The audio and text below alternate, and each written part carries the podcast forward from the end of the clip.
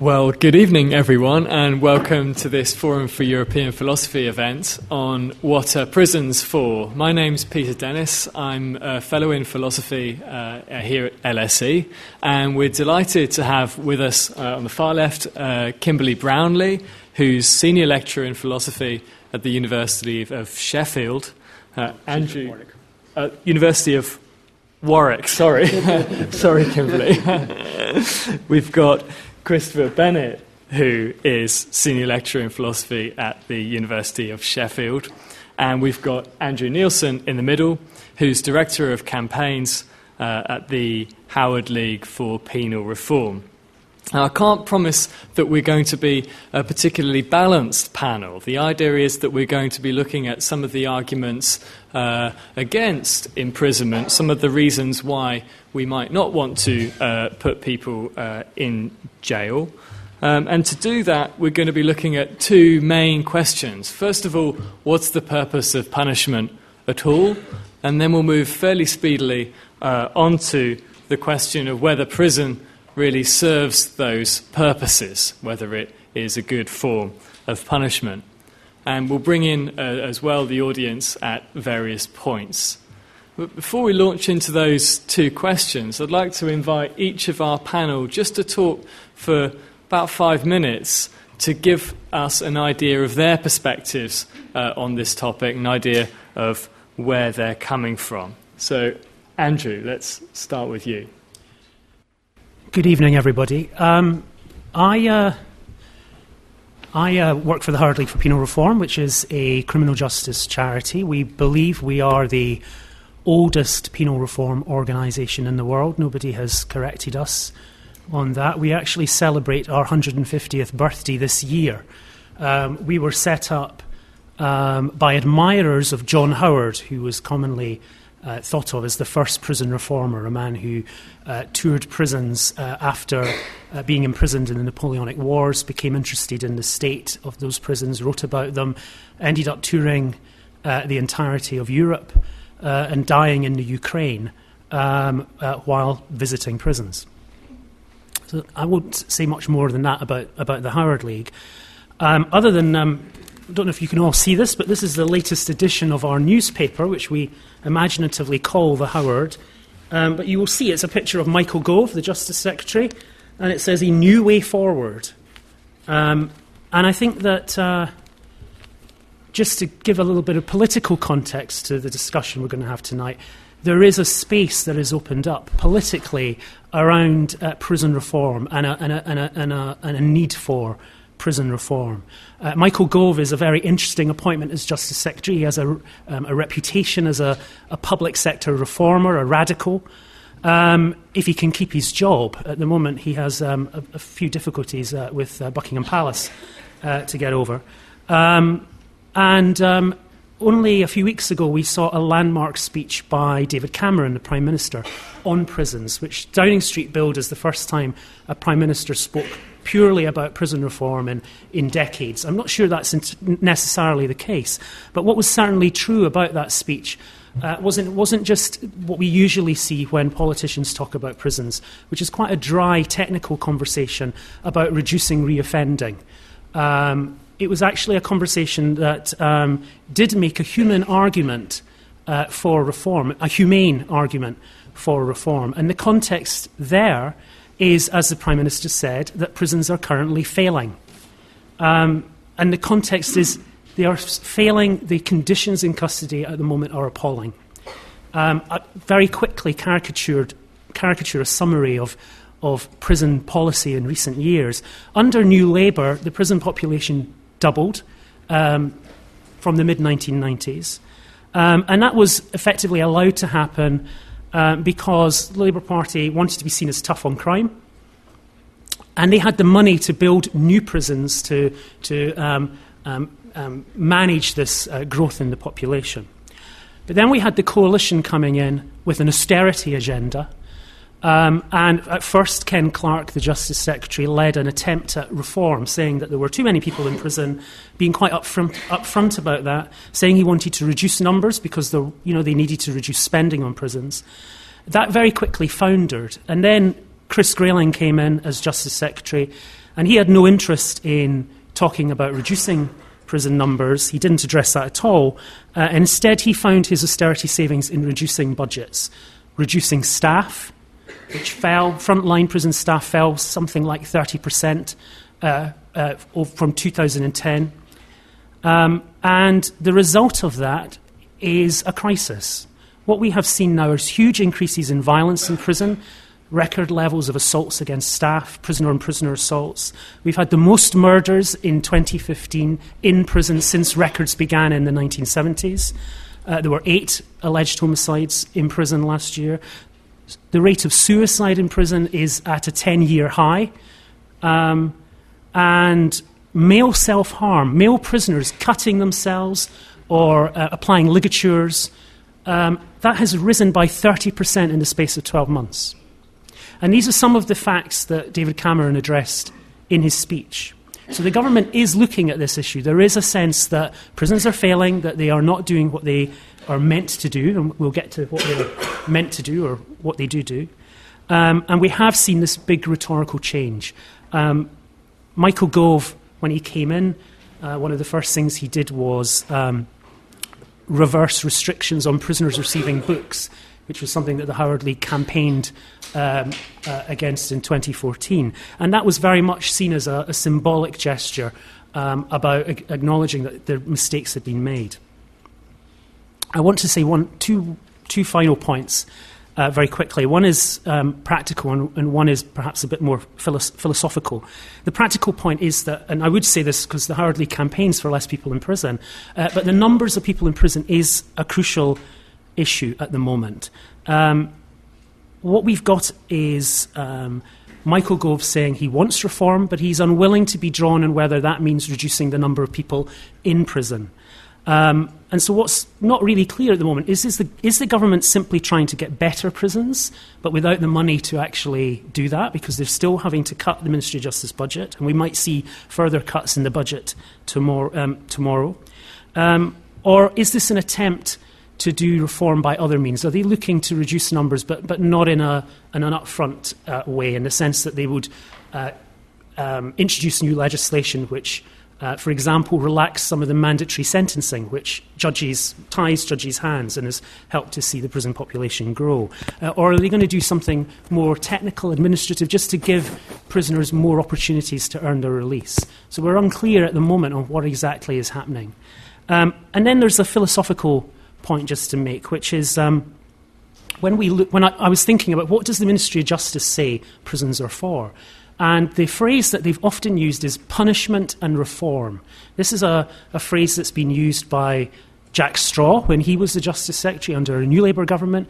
It's also a phrase that the coalition government has used. Um, but I think what's interesting there, and we might get into this as we have the, our discussion tonight, is that there is a fundamental tension between these two things. And that is not really acknowledged by the Ministry of Justice. That actually, if you are all about reforming people and then actually punishing them makes that harder. And similarly, if you're all about punishing people, then reforming them and being nice to them makes the punishment less clear. Um, and there's very little acknowledgement that there is this tension between these two principles. Um, and I think that uh, um, any grown up discussion about prisons and what they're for uh, has to get into the, the tension between those two principles. And, and perhaps the tension between those two principles is one of the problems uh, with the prison system at the moment. Kimberley, let's go to you. Thank you. Thank you for the invitation. So, uh, as a moral and political and legal philosopher, I think about prison and punishment in relation to various social justice questions and various social injustice questions.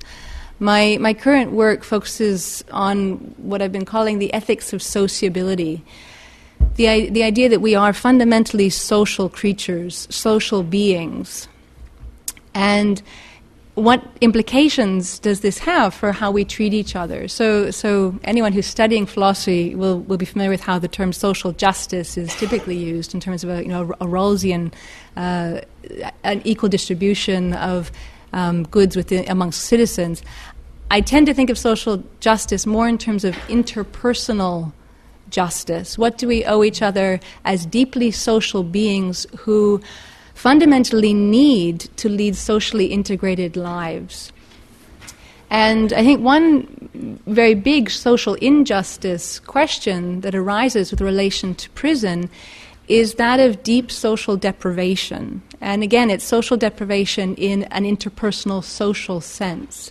So, someone who's put in prison, um, or you know, or more severely, someone who's put in isolation, someone who's segregated, or even worse, held in long-term solitary confinement, that's someone who's persistently denied minimally adequate access to decent human contact. And then, just more, more generally, someone who's held in prison is most probably also denied minimally adequate access to decent human contact because there's this question of decency. When you're put in an ordinary prison setting, you have no choice over your cellmate. Um, and this is someone with whom you're compelled to live, sometimes for a very long time. This is someone who may be struggling deeply, um, someone who may be cognitively impaired or, or psychologically unwell. You're very radically limited in your options to associate with other people, and your decent social bonds with family, if you were lucky enough to have them, they are stretched, if not severed, when you're put in in prison for a long time. Family members die, family members move, family members may not have, have the resources to visit you. If you're in an overspill prison from, from London that's not easily accessible for family. So, a first sort of social injustice concern about prison and punishment, from my perspective, is how much does it deprive a person of the ordinary, minimally adequate access to decent human contact that we have as a human right? The second social injustice issue relates to the fact that part of being social is wanting to contribute. Our social, our deep social needs are not just needs to access contact so that we are, you know, basically secure, um, have some emotional support. We also have a deep desire, and indeed, I think, a need to contribute socially. Part of maturing you know, to adulthood is to become someone on whom others can depend. And indeed, I think we want to be dependable. We want to be depended upon.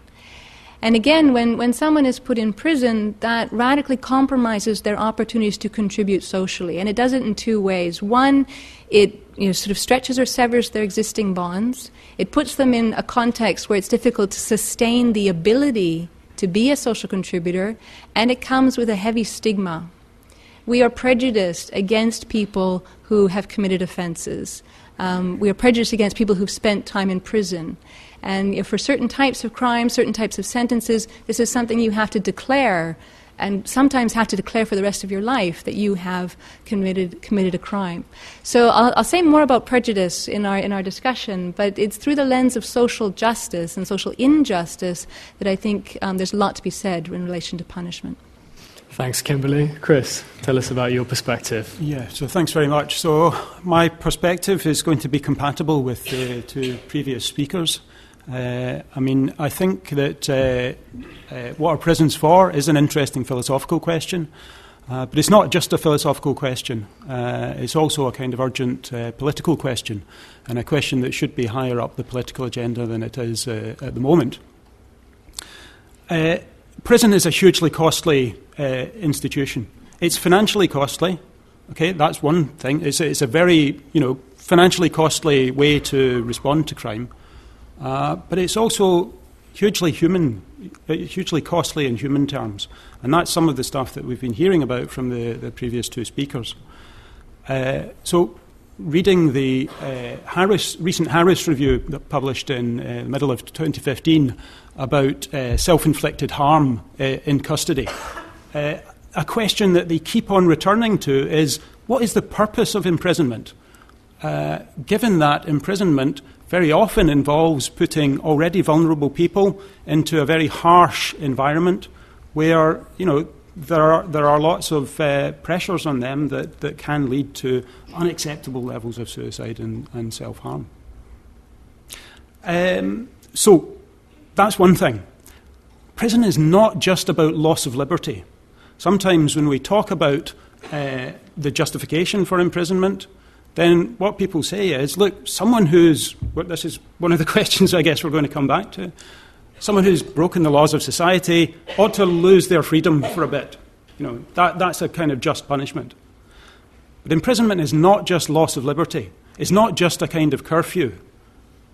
It's the severing of the social environment that you did have, severing of you from your social, the social environment that you did have, your ongoing life and commitments and so on, and your replacement into a quite different kind of social environment, which is a pretty unpleasant place to be, both physically and socially in many ways.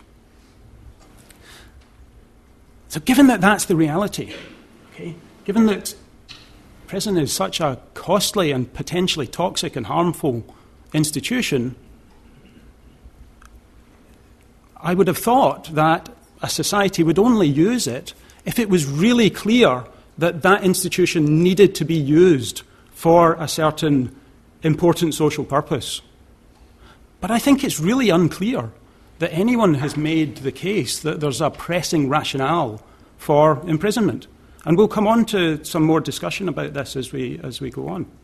But I, it's, not, it's not clear to me that that case has really been, you know, that the evidence conclusively speaks in favour of imprisonment, whatever you, th- whatever you think the purposes of punishment are.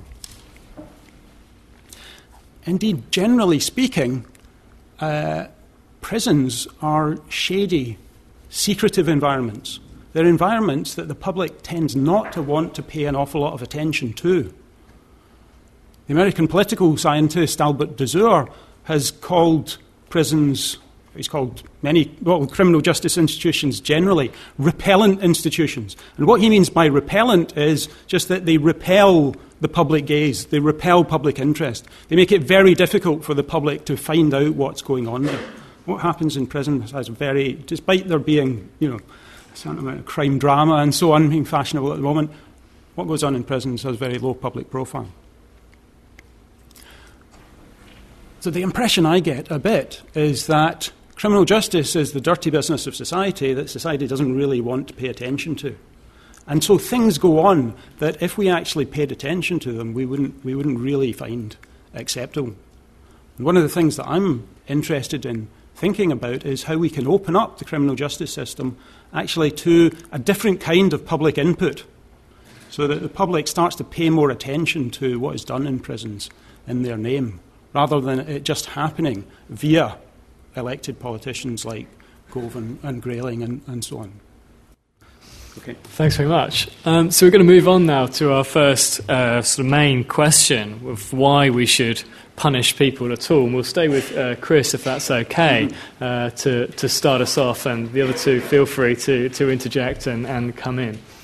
So, why do we punish people in the first place, and why put them in prison? Okay, so the, what I'm going to do just at the moment is just to, to give um, punishment 101. So, what are, some, what are some reasons for punishing people? And then later we'll, we'll go on to try to connect that with, you know, with imprisonment and see whether any of these rationales speak in favour of uh, imprisonment. So, just, just very quickly, the kinds of things that people talk about and that the, the government talks about when it's talking about justification for criminal justice and so on, they talk about things like deterrence, okay, uh, uh, crime reduction, uh, incapacitation, okay, stopping people from committing further offences. Uh, they also sometimes talk about rehabilitation, that's not totally uh, a, a dead idea. And they also talk about retribution. Now, I think that these can be classified into forward looking and backward looking justifications for punishment. Okay?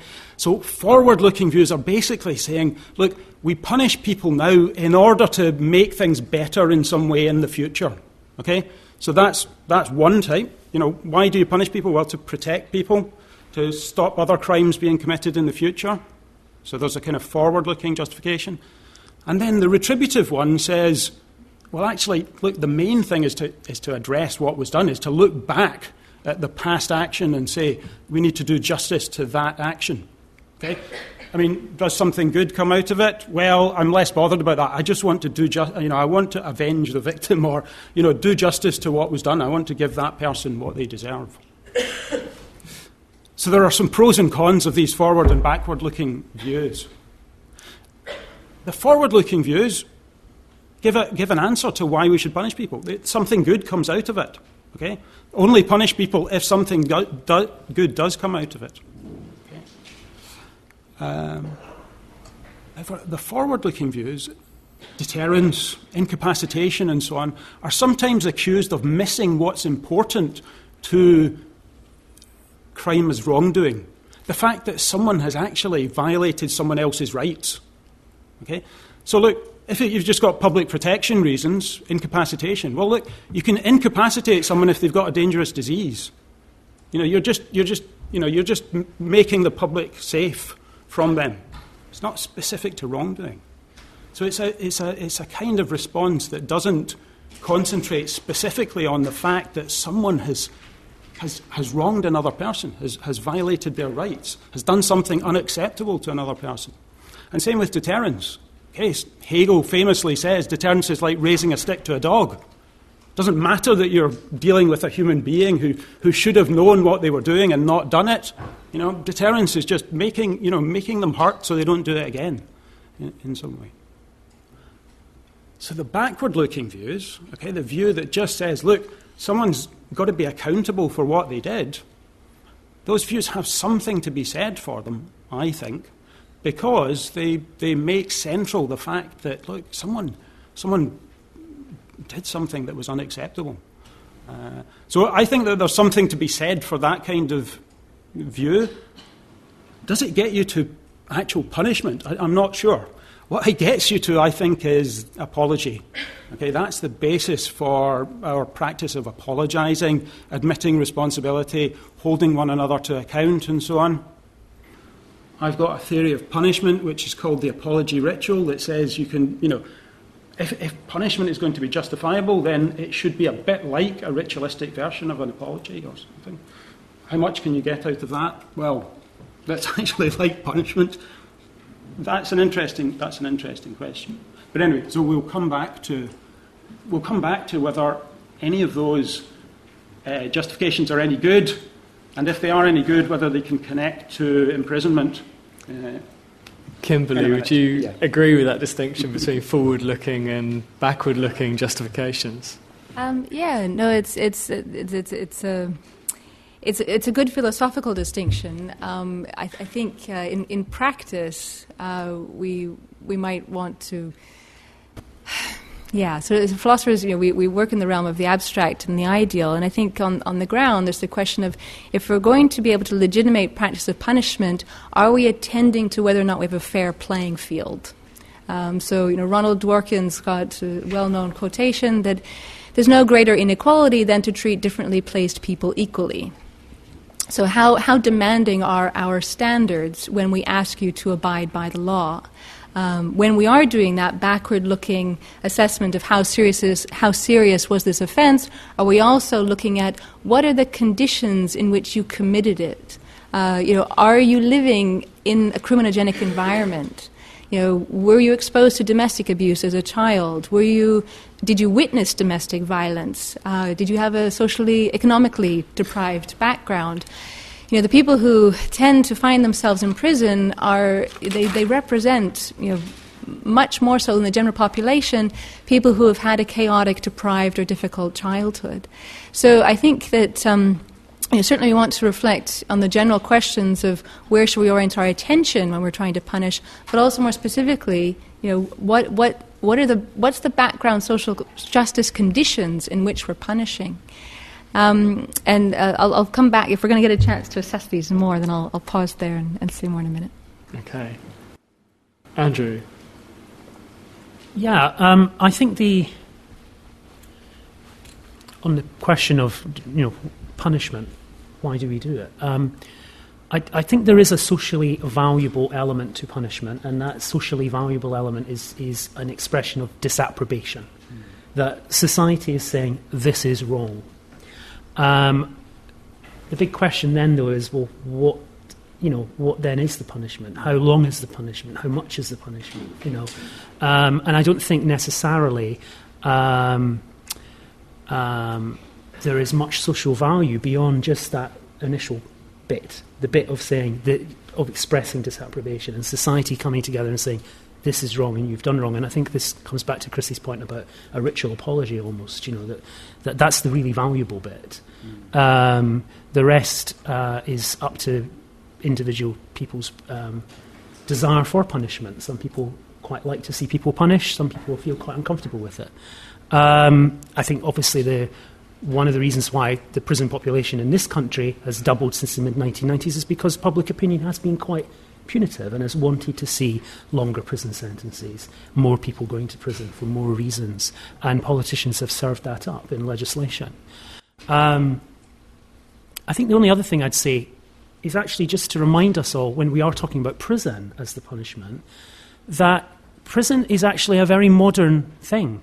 Uh, we all take it as a, as a, as a given. Um, it's something that is a, a, a, I absolutely agree with Chris that it's a it's it, it's not very welcoming to the public gaze. We don't really um, we don't really know very much about what goes. I, if you if you're me, you know what goes on in prisons because I have to visit them. But you know most people don't don't really know what life in, is like inside prison, and the system itself doesn't really help that. Um, but actually, prisons are really very modern. Um, they're what, 200 years old? Before that, there weren't prisons. Um, if we look at what punishment was um, then, it was things like flogging, the use of the stocks, um, deportation to the colonies, um, capital punishment. And prisons, insofar as they existed at all, were kind of just dungeons that people were held in briefly while they awaited the actual punishment, which was, you know, corporal or capital uh, or, or, as I say, being deported uh, to Australia or wherever. Um, and I think it's just useful to keep that in, in mind because I do think uh, one of the strange thing about prisons is that we do, you know, I think, treat them as if they're just the absolute given of our society now, uh, that you have to have them. Um, and actually, then you think, well, hold on. We, we, as a human race, we lived for thousands of years without prisons. I'm not saying that some of the alternatives were welcome, although I think there's an interesting question about whether receiving 30 lashes for stealing some fruit or being imprisoned for three months for stealing some fruit, which would you rather have? You know, um, uh, uh, uh you know, one of the things that's undoubtedly true um, is about, about the rising prison population is that uh, to some degree that has been a reflection of the fact that we no longer use uh, corporal punishment or indeed in this country capital punishment. Uh, and I think there's an interesting question there about, about what is worse, imprisonment or, you know, as I say, being flogged or whatever. Just to pick up on one, one thing that you said there, this ritualistic uh, idea that Chris has introduced. Of course, there's something very ritualistic about uh, flogging or corporal punishment. Um, you mentioned the length of sentences. Is there a sense in which, in order for a ritual of apology to take place, the sentence has got to be not a short sentence for a severe sort of crime? Perhaps we're prefiguring a sort of question, the second question we're going to look at uh, a little bit. But if this ritual of apology has got to take place, can that all take place on the in a court hearing, or does there need to be some weighty prison sentence in order for people to feel that that's taken place? I, I don't think so myself, although I think there are perhaps some. I mean, again, we come back to what individual individuals want to see. As what do they think is punishment? The more punitive will see um, what you're talking about as just a slap on the wrist, not enough, you know. Um, I do think part of the problem uh, with prisons is that we have fallen into a sort of numbers game uh, where, um, so for example, um, the uh, Hatton Garden um, robbers were sentenced uh, earlier this month. And uh, they received, uh, on a- well, on average, they received um, sentences like eight years and the Metro newspaper the next day said this was a soft sentence. It was the, at the absolute upper end of the sentencing guidelines for burglary, which is what it was. Um, but the Metro said this was, this was um, you know, soft justice. Um, well, eight as a number doesn't sound very much, does it? If it perhaps had been given out as days rather than years, it would have sounded like a lot more. And I do think that there's just a, a problem with numbers, partly, and, and, and some numbers don't sound like a lot. And the public generally don't really think about it as actual time. I mean, we are, you know, imagine uh, effectively locking yourself in your bedroom for eight years, being allowed out for an hour a day to kind of walk around your garden and then you go back in. And then when you start to think about it like that, you start to realise that's actually a, you know, a serious sentence. Chris, would you like to uh, well, I mean, back on that? Was yeah, your idea so of the ritual stuff? Yes. So, I mean, I guess I, I you, so I guess I think that in the case of apologies for really serious bad things, I mean, in a way, the verbal apology becomes a bit less important, and what becomes more important is what you're prepared to do to, to put yourself on the line to back up your, back up your words. And th- there is some role there for, for making up for what you've done. So, I mean, that's, that's meant to be the kind of idea. But, you know, what's enough to make up for something like the Hatton burglar, Hatton, uh, you know, road burglary? I mean, uh, uh, so, I mean, that's an interesting question. I think that we do need to think about that, okay? Uh, because I think disappro- you know, the expression of disapprobation for genuinely important wrongdoing, well, that's an important thing that a society should, should do. Uh, how does it do it? What, what's its kind of language? You know, what's its symbolic language and what's enough? What's proportionate? I, am not sure that we, have, as a society, have a very good way of, of, of thinking about what that is. And so we just, you know, as Andrew says, we just revert back to what the default position is. The default thing is that we've got these prisons, you know, since the you know, uh, late 18th, early 19th century. With the rise of industrial society, these prisons were built. Uh, I mean, you know, radical social theorists have some interesting things to say about the coincidence in timing there. One of the great things about, about Michel Foucault's book, D- Discipline and Punish, is that it raises exactly this question. You know, all over Europe, about the same time, imprisonment become, became the main default uh, mode of, of punishment. Why did that happen? Uh, I mean, I think one of the questions that's going to come out of this talk is that there, there aren't really good reasons that connect to any justifiable rationale for punishment. So, what is the real explanation then for why that? Why that happened. So, anyway, I don't know. One of the things that we need to do as a society is to get better at thinking about what proportionate disapprobation for, for really serious, uh, unacceptable wrongs is. I don't think we really know how to do that very well. Okay, well, we heard a bit from our, from our panel. I'm going to take some audience questions. If you've got a question, could you put your hand up and keep it up? I'm going to take two or three questions in a row. We'll try to do it that way. There's a gentleman right at the front here. Thank you. It's very good about prisons. Now, you, I mean, we, today we have a democracy in Europe, but when you refer to Europe and prisons, you have to take account of the fascist regimes in the 30s, and some people also say the communist regimes in Eastern Europe, where, according to uh, liberal democratic values, people have been imprisoned for offences that wouldn't be considered offences in a democratic society. Could you say we, now we have democracies and these values fall for, uh, and other some countries, you know, we would look upon p- uh, our prison on political reasons. So could you say something about that, the relation between imprisoned democratic society, where you've got relevant principles, and uh, you know other countries, the, the past of Europe, or even now, where uh, prison, uh, people are imprisoned for what will be considered political reasons. Okay, thank you. Let's take another question and we'll come back to this one. Yes, there's a lady uh, in the middle there.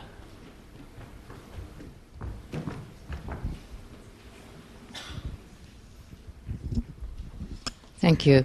Would it be too cynical to venture that increased level of imprisonment, longer sentences, stricter parole boards, etc., etc., are perhaps the only way that our government can give a sense of false reassurance to social formations whose jobs, pensions, set of values, and futures are increasingly insecure. Perhaps our politicians think that if someone is on zero hour contract, i.e., at the epitome of insecurity, but behaving himself, and I'm saying himself, not herself, perhaps this person needs to think that the lazy bastard who lives on ill-gotten gains need to be locked up and punished. Thanks.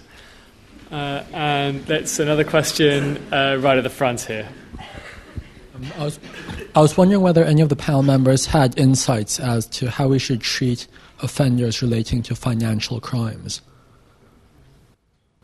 Okay, good.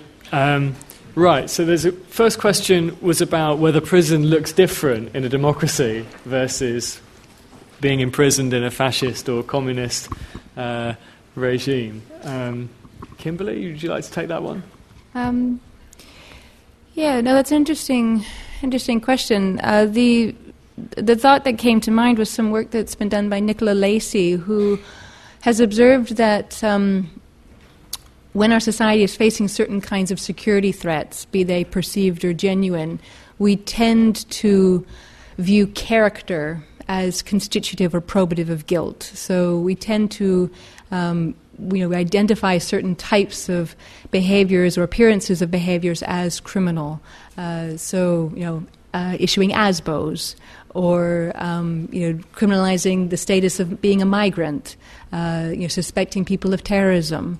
So, you know, I don't think a democracy is a guarantee against, uh, you know, sort of radical and illegitimate views of people, uh, sort of criminalizing their status.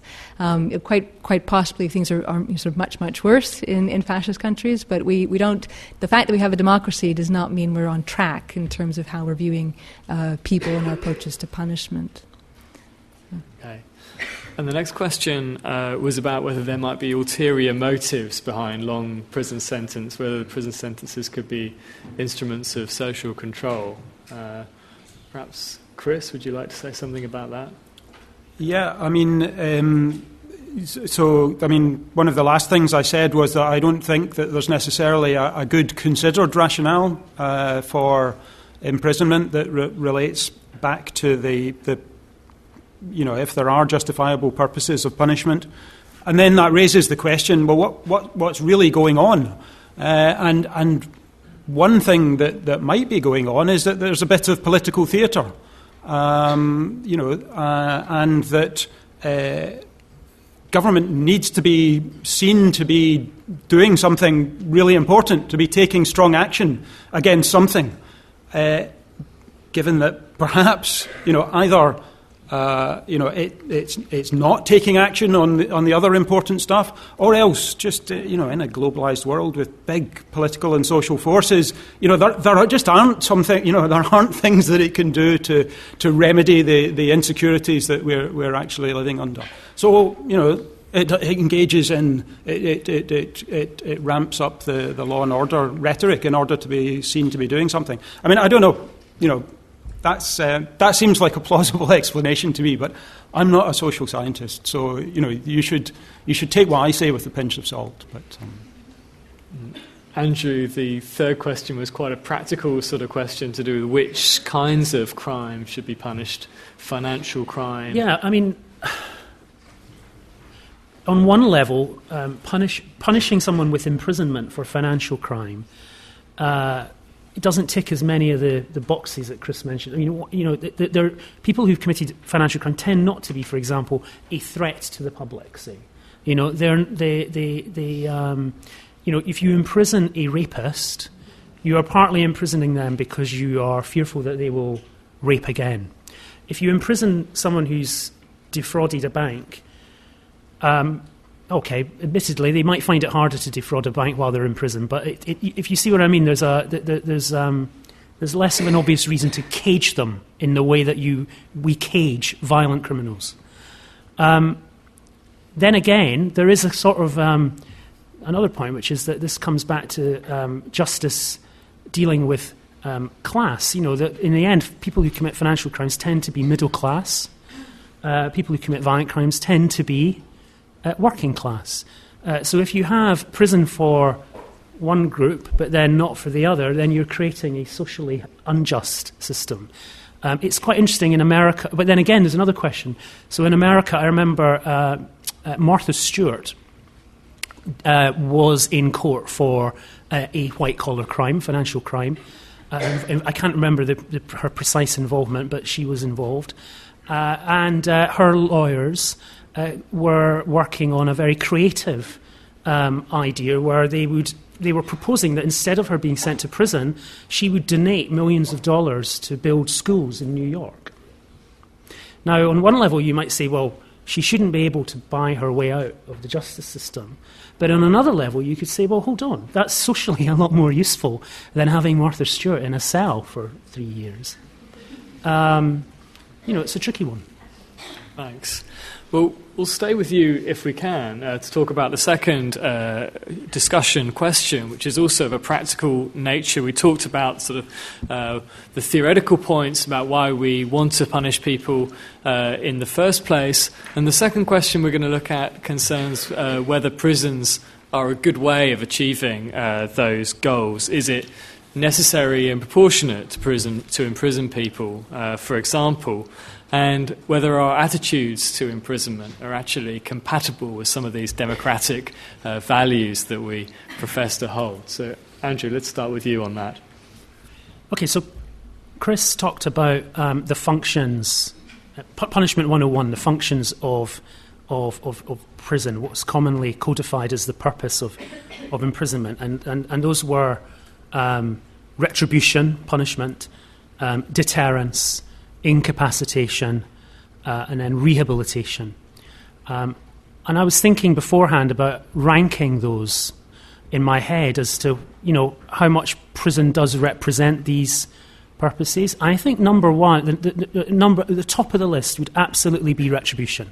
You know, prison is fundamentally, first and foremost, undeniably a punishment. You are taking someone's liberty away, and they can't. They, you know, they have to be in that prison, they have no choice in the matter. Um, so it's 100% doing that job really well. Um, I think it does kind of well at incapacitation, but not quite as well as prisons evangelists would, would say. Um, there is quite a bit of evidence that while you incapacitate someone for the length of their sentence, to some degree you're deferring offending potentially. We certainly see people more likely to offend when they leave prison than when they went in. Um, also, there, there are arguments that have been made that you, you almost create a vacancy in the criminal jobs market that will be naturally filled when you imprison somebody. Um, so again, it's not really having the impact that it, you might quite think. Um, and there's some academic evidence that the fall in crime, uh, which we have seen in recorded crime in, in this country and in other countries, uh, that um, the, the massive increase in the prison population has, has, has contributed a little bit to that fall in crime, but actually much bigger factors were things like not so much in recent years, but broadly improving economic standards. Um, the uh, improvements in home security and in car security. The most, the biggest volume crime was property crime. It's very hard to break into a car now. Uh, um, and, and, and, that's actually a, a, big, big part of it. And then also the, the, the, decrease in value of things like televisions. I mean, if you burgle someone's house, uh, you can try and carry out the giant flat screen TV they probably have, be quite difficult to do it without anyone noticing, and you won't get very much money for it selling it second hand. So there's, there's, there's all sorts of reasons why crime has fallen, and indeed we have seen countries where prison numbers have fallen and crime numbers have fallen. There's no automatic uh, connection between the two. But nonetheless, incapacitation has some, clearly, some success, uh, and, and, and, there we go for prison there. Um, I think I'm a lot more dubious about deterrence.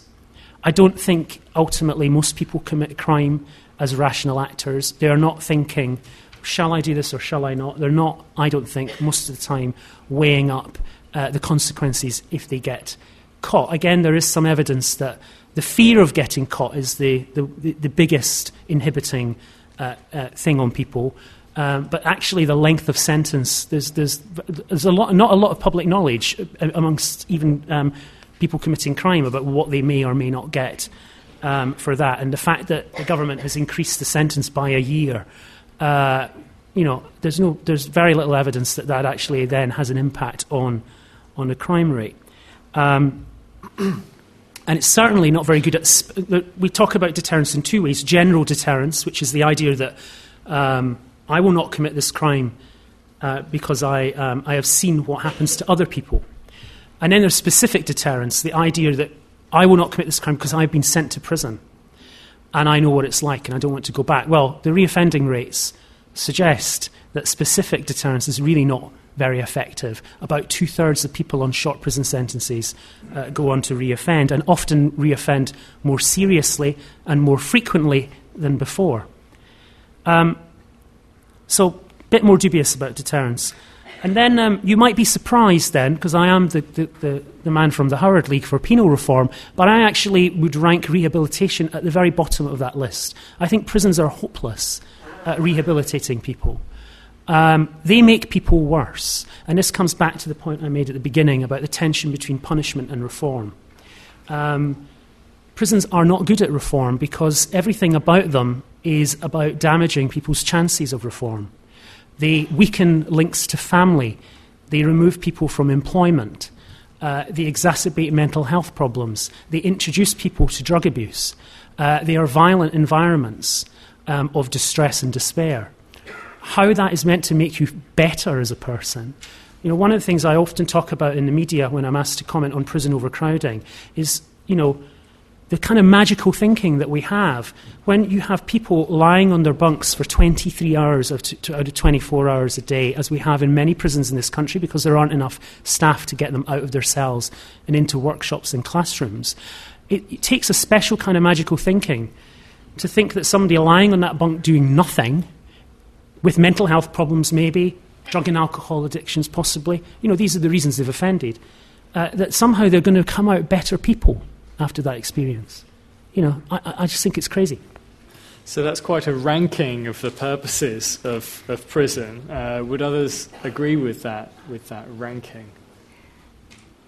Um, Kimberley. Yeah, yeah, no, I, I, I absolutely. I think, um, I think that's that's got it right, and and it reflects something about our society and what we actually value. Um, that it you know, seems to do you know, not just retributive justice, but you know, sort of disproportionate you know, retributive justice. And in terms of rehabilitation, um, the, the Ministry of Justice issued a report in 2014 called Transforming Rehabilitation, where they identified many factors that seem to be correlated with desistance, what prompts people to not reoffend. And, and all of them seem to be factors that are put at risk or undermined when you put someone in prison. Um, so, having hope and motivation, having someone who believes in you, um, having a family, uh, having something to give to others. Um, employment, sobriety, as uh, you know Andrew mentioned employment, and I think one that's quite interesting is is not identifying yourself as an offender. Um, and I think that actually that, that links into something quite interesting is the way we describe people who have committed offences. Um, you know, we use essentialist language. We, we talk about someone who's committed an offense as an offender, you know, and that's, that's actually just the, that's the technical, sort of, you'll find that in the reports language. You know, the more common language is, you know, criminal, common criminal, fennel, fe- felon, crook, um, and then we have subtaxonomies, murderers, rapists, thieves. We reduce lives to single acts, sometimes to mistakes.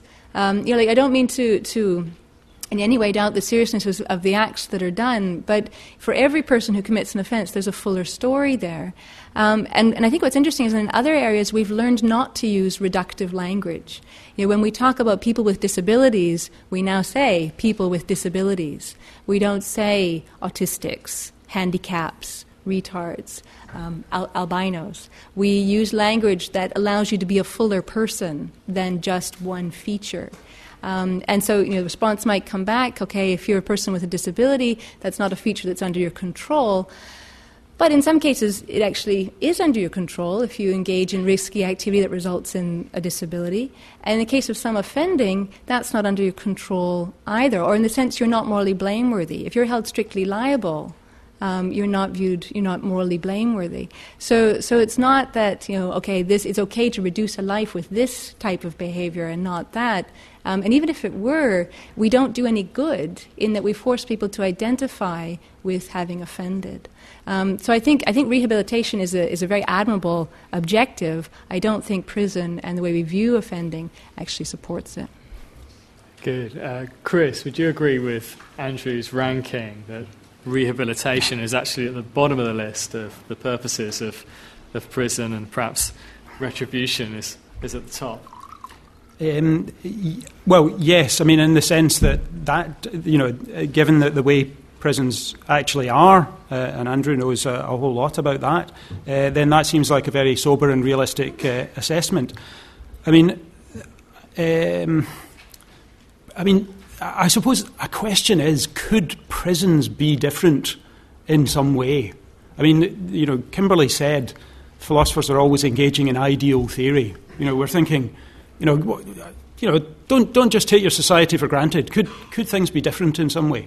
I mean, really radical thinking is, you know, get rid of prisons altogether. Just, you know, if you were designing society from scratch, would you, would you put prisons in as a way of, of dealing with the social problems that, that underlie crime? Or would, would, you do, would you do that? Well, I mean, maybe that's too ideal, but, you know, if you, if you weren't thinking about getting rid of prisons altogether, could you have a different model? I mean, it seems that some other countries have uh, different models. So, for instance, in the Harris Review that I was talking about on self inflicted deaths in custody, uh, they quote the Norwegian model. Okay, so for them, the Norwegian model is that uh, prison just is a loss of liberty. When you're in prison, you lose your rights to liberty, but you keep all the other rights that uh, a Norwegian citizen would, would have. And that as far as possible, uh, your life goes, you know, you're not allowed to leave, okay? You're not allowed to dictate exactly where you go and have freedom of association and so on. So you lose some liberty rights, but you're, you know, uh, more or less you keep the rights that uh, you know you, you would have had otherwise. I mean, is that a way that Britain could potentially do imprisonment? Well, if we were talking about something like that, then you can you know we might get different answers to to to the to the questions that we've had. I mean, incapacitation, for instance. I mean, often criminal actions come out of really desperate uh, personal circumstances. Uh, and actually, having a bit of time away from that sort, or away from that situation, you know, might not be a you know a, a ridiculous thing for someone to want to have at a certain point. So some abolitionists, some people who've thought about getting rid of prison or, or totally transforming prison, have, have thought about uh, having sanctuary places where they mean you know a, a, place where you can go and just you know be out of that difficult situation that, that, that led to the to the criminal action. So I mean I'm not you know I'm not saying that, uh, that that prison as it is at the moment is a very good good way of doing that, but you know could it possibly be? I also disagree with Andrew. Actually, I don't think prison is a good way to carry out retribution, uh, to, to, to, to carry out punishment. But, but that's because I don't think that punishment is really about making people suffer in any way, shape, and form. You know, I mean, if you just thought that's what retribution was really about, just make someone go through hell. Someone who's done something bad, make them go through hell. Uh, then maybe imprisonment would be a good, a good way to do that or something. But I, I don't think that that's a sensible way to, to think about retribution or an acceptable way to think about retribution. If, if, if doing justice or retribution is, is important, then it's about making up for the, you know, paying your debts or, or, or something like that, making up for what you did. You know, just making yourself suffer by being locked in a, a cell for 23 hours a day, you know, that's not a good way for make, making up for, for anything. So I'm just going to d- disagree that punishment really is carried out, retributive punishment is really carried out by, by prisons either. So, I, yeah, I'm, I'm mystified. I'm mystified as to what prisons are for the more I think about it. Andrew, do you want to come back on, on that? There's some disagreement there. No, I, I, I, I can see that. I, I, I can see um, Chris's point. I do think that um, a function of the justice system uh, should be reparation, um, repairing harm. Uh, and in that sense, um, prison isn't doing that. Prison is, you know, that's why we developed community sentencing and we have people doing things like unpaid work, or you have restorative justice where um, people who've committed crimes uh, meet their, their victims um, and uh, a kind of process of reconciliation is, is, is, is brokered by professionals. Um, I think all that is much more positive uh, because it is about reparation, about repairing harm. I don't think, uh, I didn't even mention that talking about prisons because I don't think prisons do that at all. Um, I think uh, I'll just pick up on Chris's point about Norway, um, just to put some cautionary notes in about whether things are that great anywhere else. Um, it is true that the Norwegian prison population has historically been a lot lower than ours. And it's true, certainly, that they've put um, uh, reform and rehabilitation more at the centre uh, of their system. Uh, they use prison very much as a last resort, traditionally. And I've been to Norway a few times to see what they do, but there are even in Norway uh, the pressures of globalised um, our globalized economy has, has, has had its effect. So, um, one of the things that's um, really, if you're um, British, you find really surprising about Norway, this is a positive thing to start with, is that, uh, but, but you know, it's a sign of a different mentality about these things, is in Norway, uh, they have a waiting list for prison. You're sentenced, but you don't go to prison straight away if they haven't got any spaces. You get put on a waiting list and you go to prison when a space is available. I think it's really sensible, but you know, uh, obviously, if you've committed a very, very serious crime, they, f- they find a space for you. Um, but, uh, but, but there are many people who are just, t- and, they, and they schedule it in. They schedule it in. Um, they, they take uh, time off work so they can go and serve their prison sentence. Uh, that kind of thing. Um, less uh, another positive thing. I went to a prison called Halden, which is their new prison. It's a kind of show prison in Norway. Um, and in Halden, they have conjugal visits. We don't have that in this country. They don't just have uh, they ha- they have um, rooms um, with uh, beds and uh, cabinets with condoms in them. The staff let the um, partners of the prisoners in, and then um, you know whatever happens happens. They also have um, a kind of chalet in the middle of the prison that families can spend whole weekends with uh, the prisoner, um, and people um, apply to have use of this chalet. I can't imagine what the media's uh, here would say about something like that if it happened here. However, there is a dark side to this, which is that you have to be a Norwegian citizen to access that chalet and a, and a, a lot of other services actually in Norwegian prisons. Um, and interestingly, more and more prisoners in Norway are not Norwegian. They are from Eastern Europe and they are in for drug related crimes. And in fact, the Norwegian prison population is growing to the point that they're currently renting prison cells off the Netherlands. So, uh, you know, Norway has some good things that we could learn from, but it too is, has its problems. Kimberley, could I bring you in here? So, Chris has said that retribution is at least part to do with making amends, and in fact, that might be more what retribution is really about. Andrew's made a distinction between retribution on the one hand and reparation on the other. Would you acknowledge a distinction between them, or would you say that reparation is really about making things right? Um, so the, there's a there's a there's a thought in, in the literature, you know, and Chris, uh, Chris and, and Anthony Duff are two very well well known defenders of this idea that um, you know, that sort of you, you can go through you know, the ritual of punishment, the ritual process. It's sort of it's a way of demonstrating um, through a formalized process that you that you are repenting, that you and and, you know, and Anthony Duff frames this in quite strong terms that you have to actually go through punishment as a secular form of penance. It's sort of a necessary process.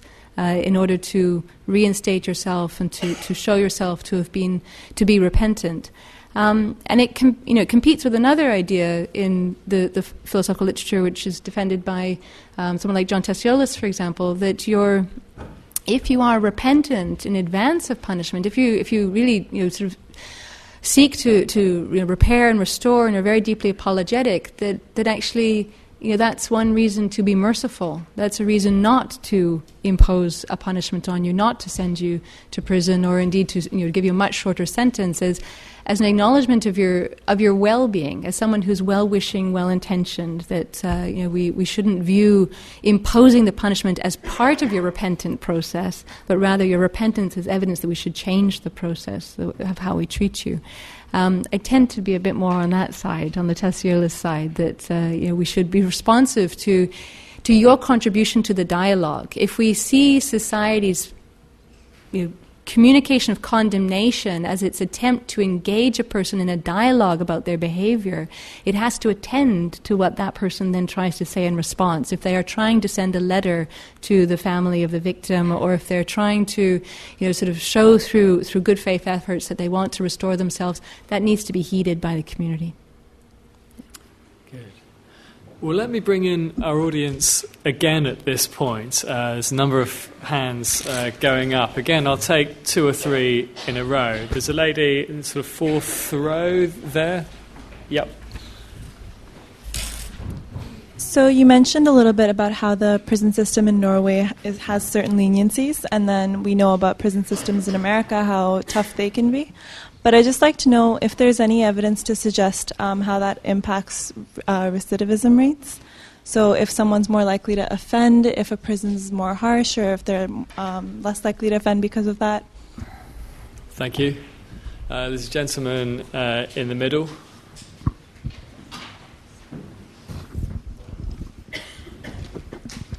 Thanks. Um, do any of the panel think that state imposed incapacitation is ever justified as a response to crime? And if so, do you have any suggestions as to better alternatives than what we might call prisons? Thank you. And there's a gentleman at the back uh, on my right. Just picking up on the um, Norway theme again, I, think it's there somewhere. Um, there's been experiments with weekend prisons, as I understand it. So um, people are uh, free during the week, and then so that means they keep their job, which then means they keep their house um, financially, and then they get sent back to prison on the weekend, which is when typically there might be more likely to be with gangs or whatever and cause trouble and and maybe the panel could say whether picking up on the point about you know could prison be better, um, something like that, which is kind of a halfway house. W- w- would that be a solution? Could that work over here? If it, or is it being has it been tried over here? I don't know. Okay, thanks. And we can probably squeeze in just one more question. Yeah, there's a lady at the back on my left.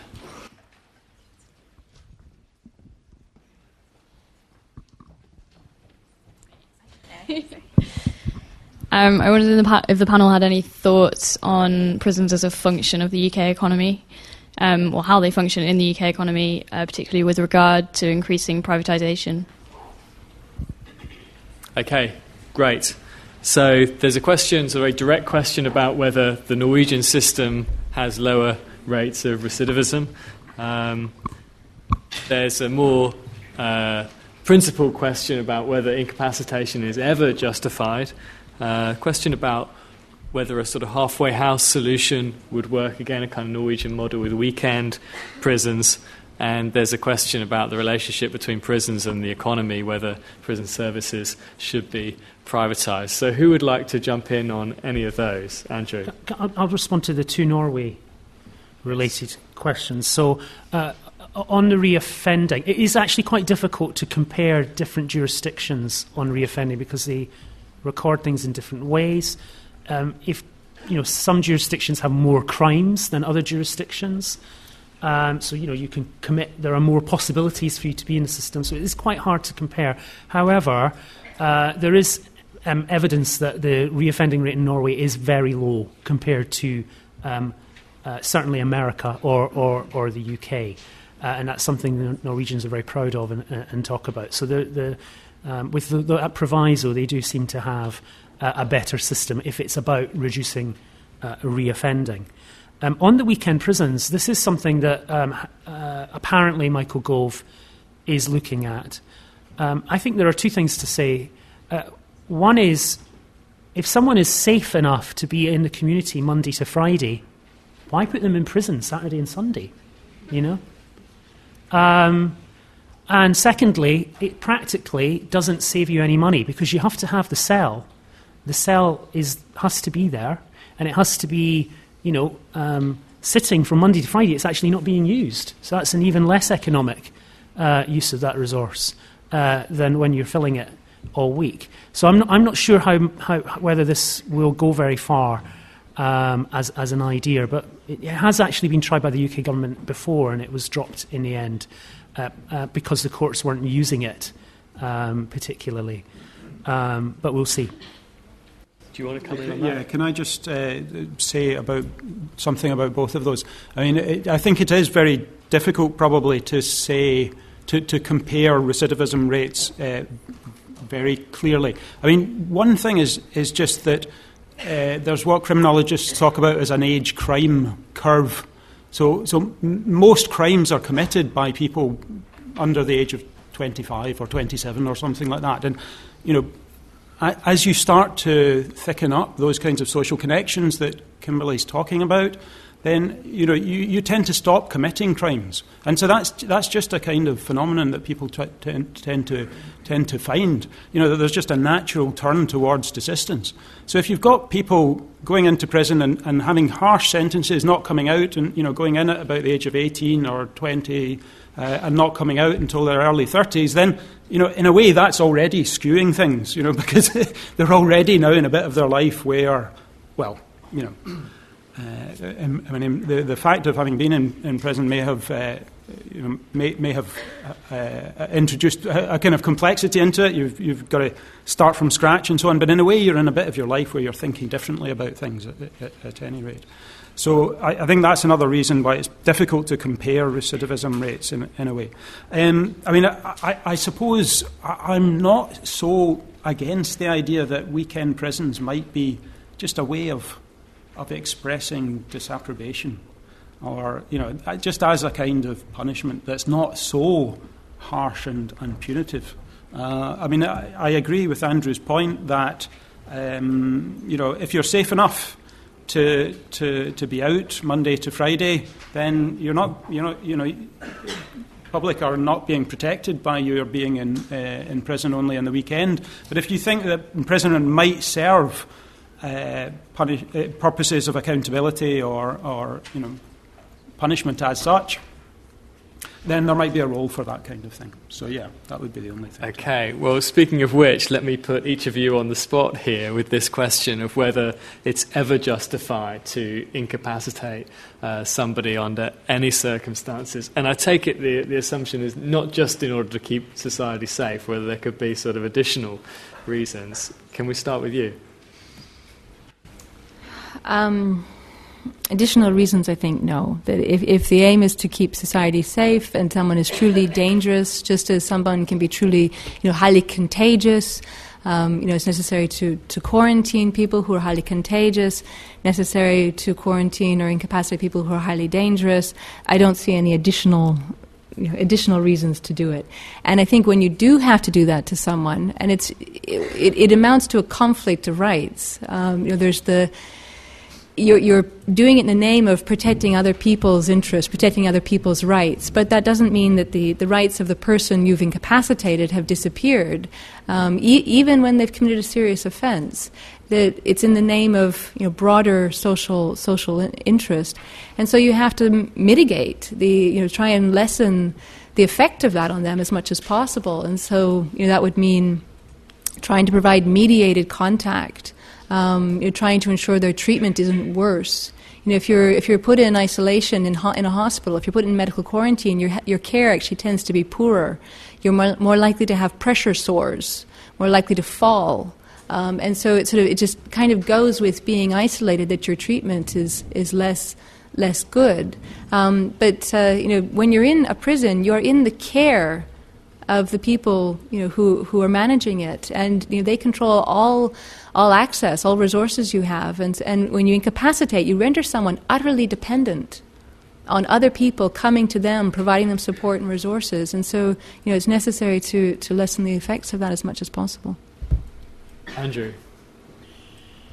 Yeah, I, I, I think the, um, there are people who commit serious and violent crimes, and they are a threat to the public, and therefore um, we require incapacitation. And um, prison is the, the, the way that we've come up with delivering that.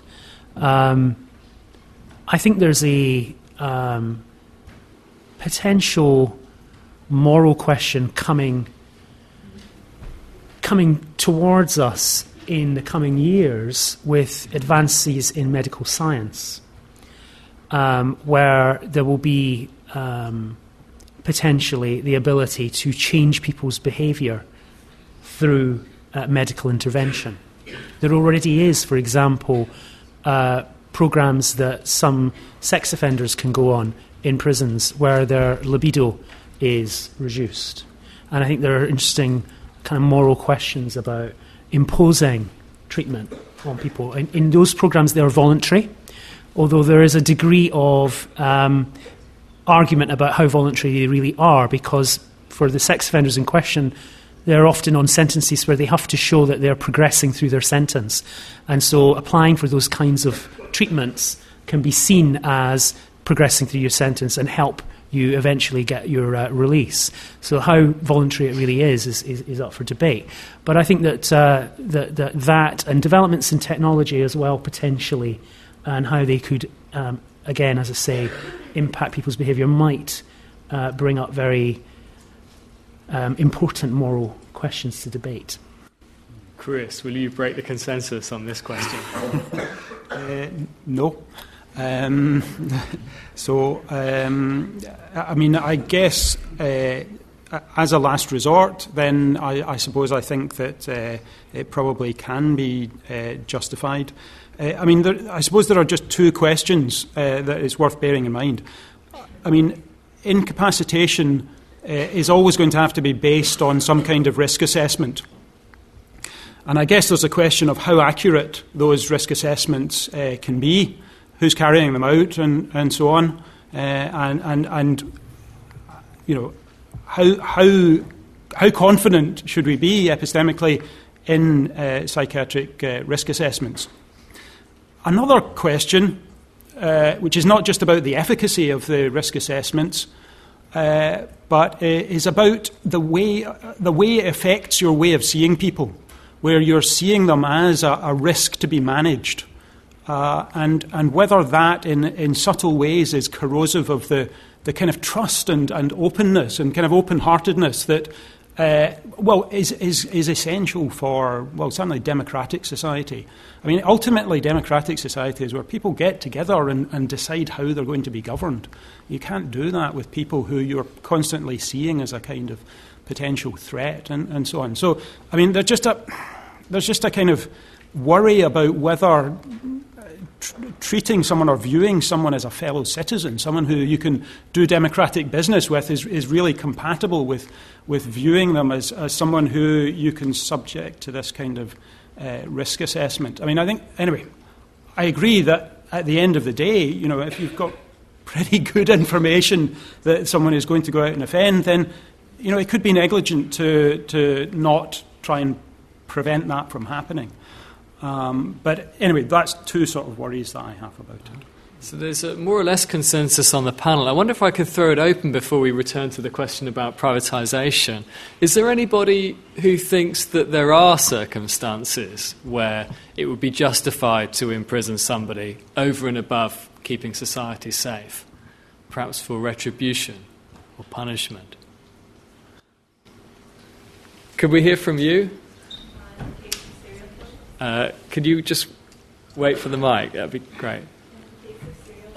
Okay, and there was the lady next to you as well who also had her um, hand up. Um, uh, in a case of organized crime um, bosses, so if you look at the example of Italy, the only time that they came close, because they never actually did, uh, to defeat mafia was when the law was enacted to give very harsh criminal sentences to bosses and to um, enact solitary confinement uh, for them. And so, in that case, maybe can be useful for the bigger And- picture. And this would be important not just for keeping them on their own and isolated, but also for punishing break, them. Yeah, and also more than that, to break down the whole uh, criminal um, environment that has um, taken place around them. Okay, yeah. Perhaps I could put this back to you then. Just um, uh, on the um, the serial killer point, and, and Norway, as um, Norway is, um, as far as I'm aware, the only jurisdiction which has released a serial killer. Um, um, they have a a limit to how long anyone can go to prison. I think it's 20 years. Um, it's it's an issue that um, came up with Anders Breivik. Um, uh, and I'm not sure quite how they're going to deal with with um, the Breivik case. Um, but um, they have uh, released a serial killer at the end of, his, of, of the sentence. That serial killer is under community supervision, has not reoffended. Um, so different jurisdictions can do things in different ways. Uh, but generally, I would have thought if someone is a serial killer, then they are a threat to the public. Well, let's come back then to the question about uh, the economy. Is there room for private companies in prisons? Does that somehow detract from its social purpose? Who'd like to tackle that, Kimberley? Um, so I think you know, one sort of bizarre consequence of privatization is you get uh, a, somewhat paradoxical corporate interest in the perpetuation of crime. Um, you know, corporations obviously don't want to be the victims of crimes, but you know, corporations that are invested in, you know, having their prison facilities how you know fill, filled with people, you know, want crime to continue. And it, it, it's not solely true of, of corporations. You know, there's a lot of lawyers, you know, need need work too, um, and and prison officials in general. But there's something strange when we when we subcontract that kind of work, when the public, you know, because criminal criminal law, criminal justice is, is meant to be a public type of, of endeavour, that these are public wrongs. These are wrongs we as a community have reasons to be concerned about, and feel, feel as a community we should respond and condemn. And so to, to outsource that to a private corporation is really to abandon one of the responsibilities we have as a community to, to say this is a problem that we want to address, this is how we view it, you know, the way it should be responded to. Yeah.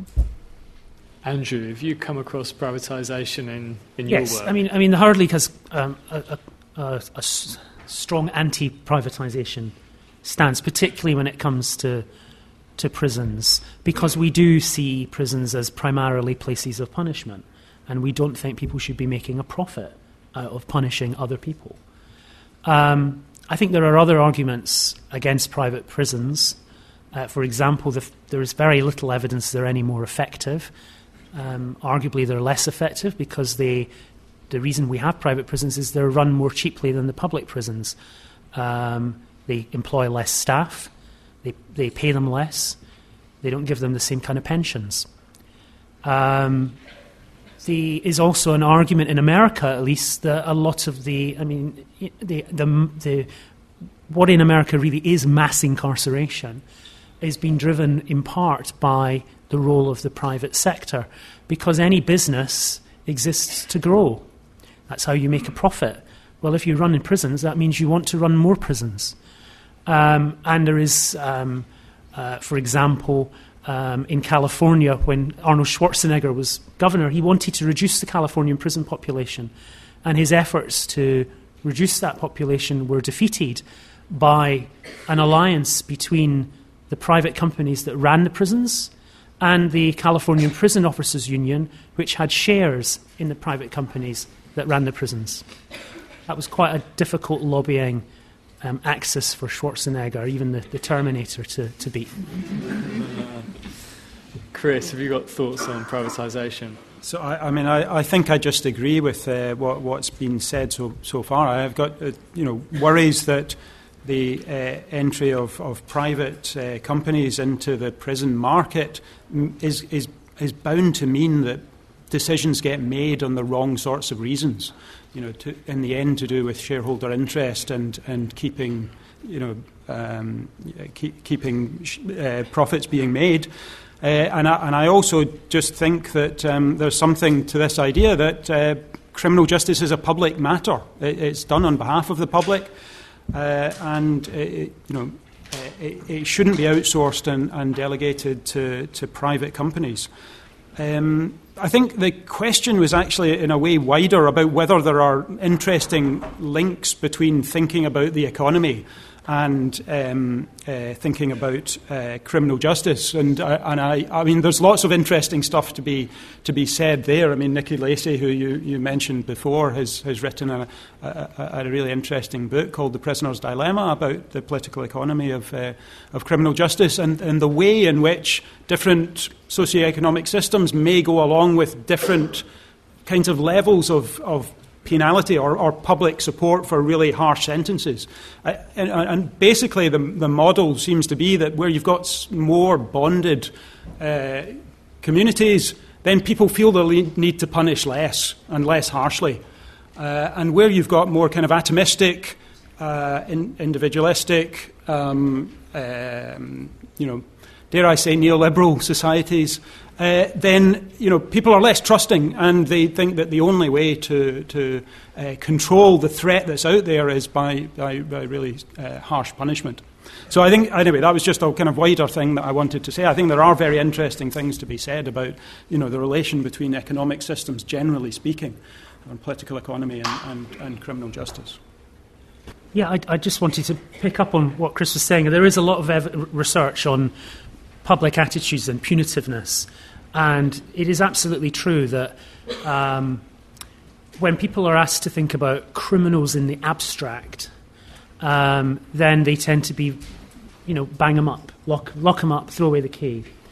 Uh, when you talk about individuals and individual circumstances, it's very different. Um, and uh, so, for example, if the main way that people learn about what's going on in the criminal justice system is through the national newspaper, the only crimes they ever hear about are the, the, the kind of worst crimes. Um, and they, they, they hear about it in a very, uh, you know, they don't get all the evidence that the court gets. So again, there's evidence that when members of the public are asked to come up with a sentence based on just media coverage, and then come up with a sentence based on actually all the material that is before the court, they tend to be more lenient once they see all the material and they un- start to understand more of the story. Um, you know, it is comes kind of comes down to this idea that um, a burglar is faceless. You want, you know, you just don't really want to think about it. happy to be punitive, but then when it's Jack, who's the son of your next door neighbour, and you've known Jack since Jack was was a baby, and you know that Jack's dad left when he was five, and you know that the stepfather was an alcoholic who beat him, um, and you know that he, he went on a downward spiral and got into trouble, and that's why he's burgled someone's house, you're going to be more uh, forgiving. Kimberley, we'll give you the last word on this. Does any of this fit with your social uh, model? Yes, I think we should think about Jack. Yeah. okay, well, on that note, I'm afraid we're out of time. Thanks very much to our panel.